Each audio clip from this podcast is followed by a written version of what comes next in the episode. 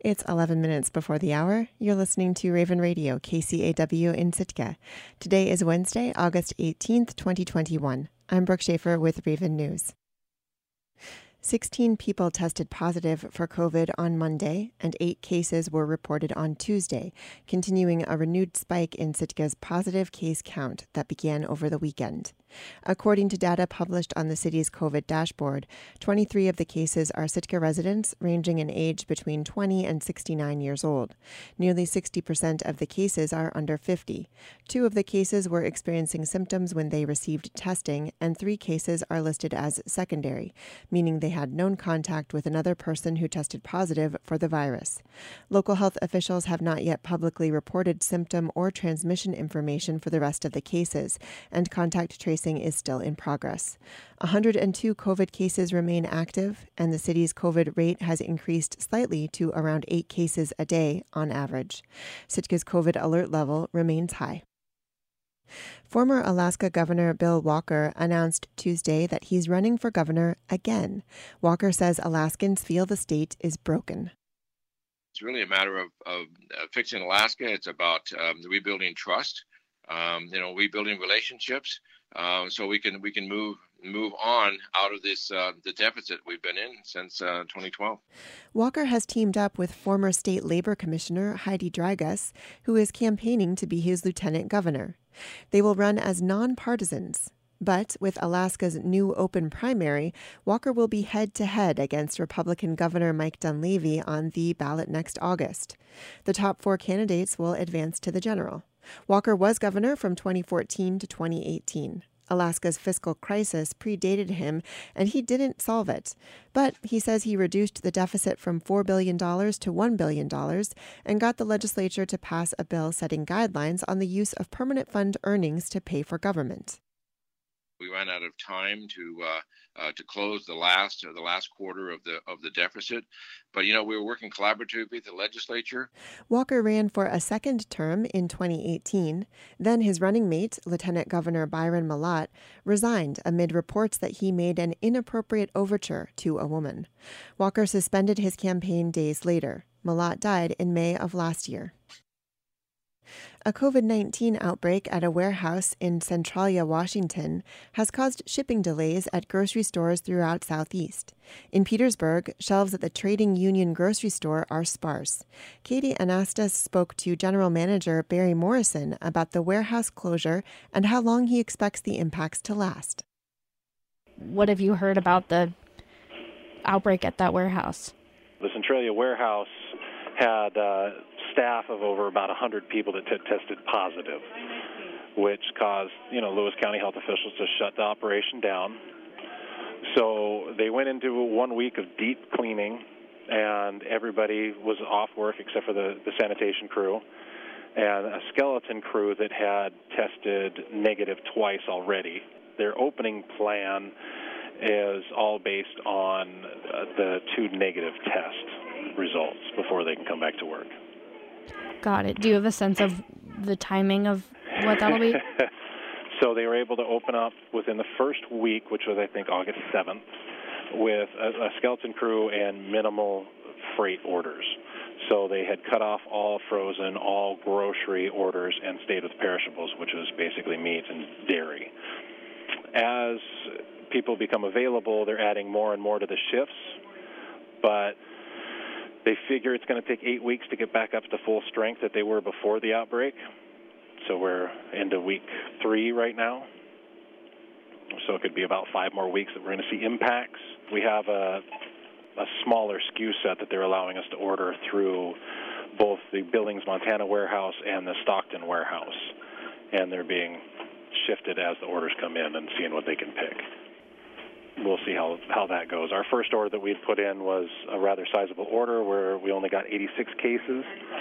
The second order we had placed was, you know, in the 700s just to fill holes, and I got uh, 130 cases out of that order. So the next order, I cut it down, just trying to keep it simple for the picking crew, and we'll see how much we get at the end of the week.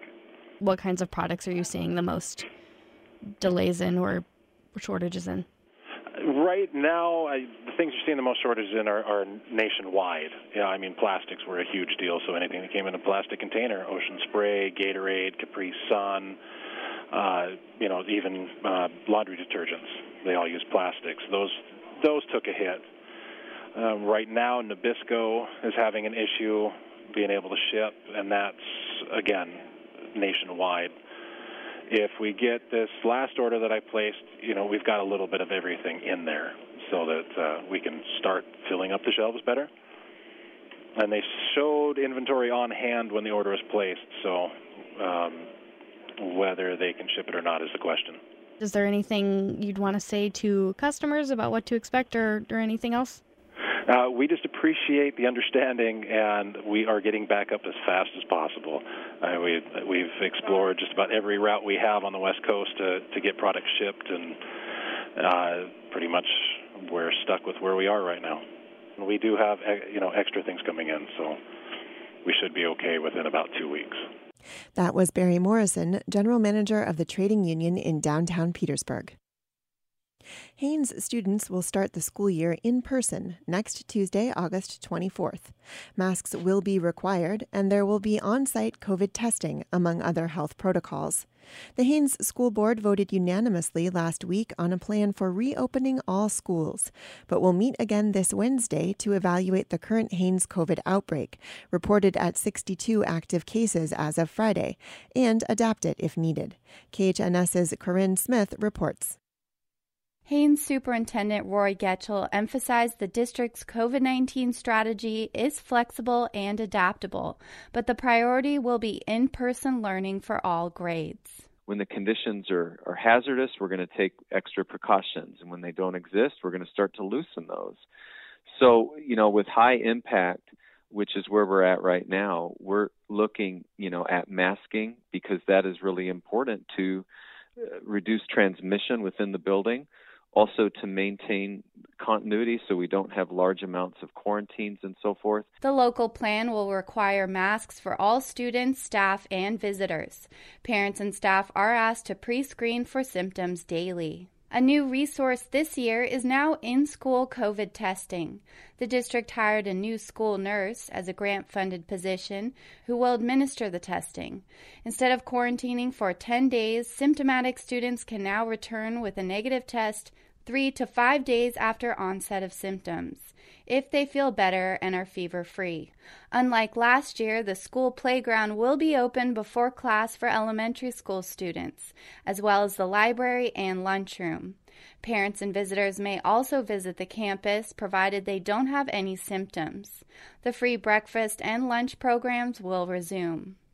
The school board will meet monthly and can revisit or adjust school policy, says Superintendent Getchell. So, if I've learned anything in COVID world, it's that things change very quickly in, in either direction. And so we're going to rely on that system and take a look and see where we're at at that time. At last Thursday's school board meeting, parents and teachers weighed in for and against the plan via Zoom, especially the masking requirement.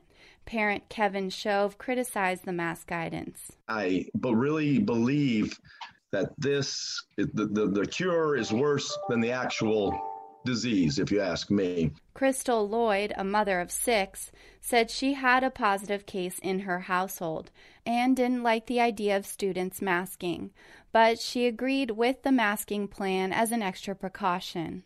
I know quite a few children who have respiratory issues like asthma, and uh, those things concern me. First grade teacher Sophia Armstrong spoke in support of stronger precautions. She said last year her students adapted to wearing masks and they prevented the spread of other diseases in her classroom, like hand, foot, and mouth disease. She said now, with the Delta variant being more contagious, masking is more important than ever. There are other schools where they're not doing mitigations, they are not wearing masks, and COVID is running rampant through there. And their children are getting COVID. This is not the same COVID that happened last year. And I wasn't quite as worried about my own children, but now I am. There are children on ventilators. I am fairly healthy. I wasn't so worried about me. Now I think everyone should be worried about themselves. School administrators say if there are COVID cases in the schools, it will not necessarily trigger a school wide shutdown, as the priority is to continue in person learning on campus. Families can decide to send students in person or homeschool. There will be no distance learning option this year. The school board is scheduled to revisit the plan and adapt protocols if needed at 7 p.m. Wednesday, August 18th via Zoom. In Haines, I'm Corinne Smith. I'm Brooke Schaefer, and this has been Raven News. And now taking a look at the weather for Sitka for Wednesday, August 18th, 2021. Today, widespread rain showers in the morning, then numerous rain showers in the afternoon.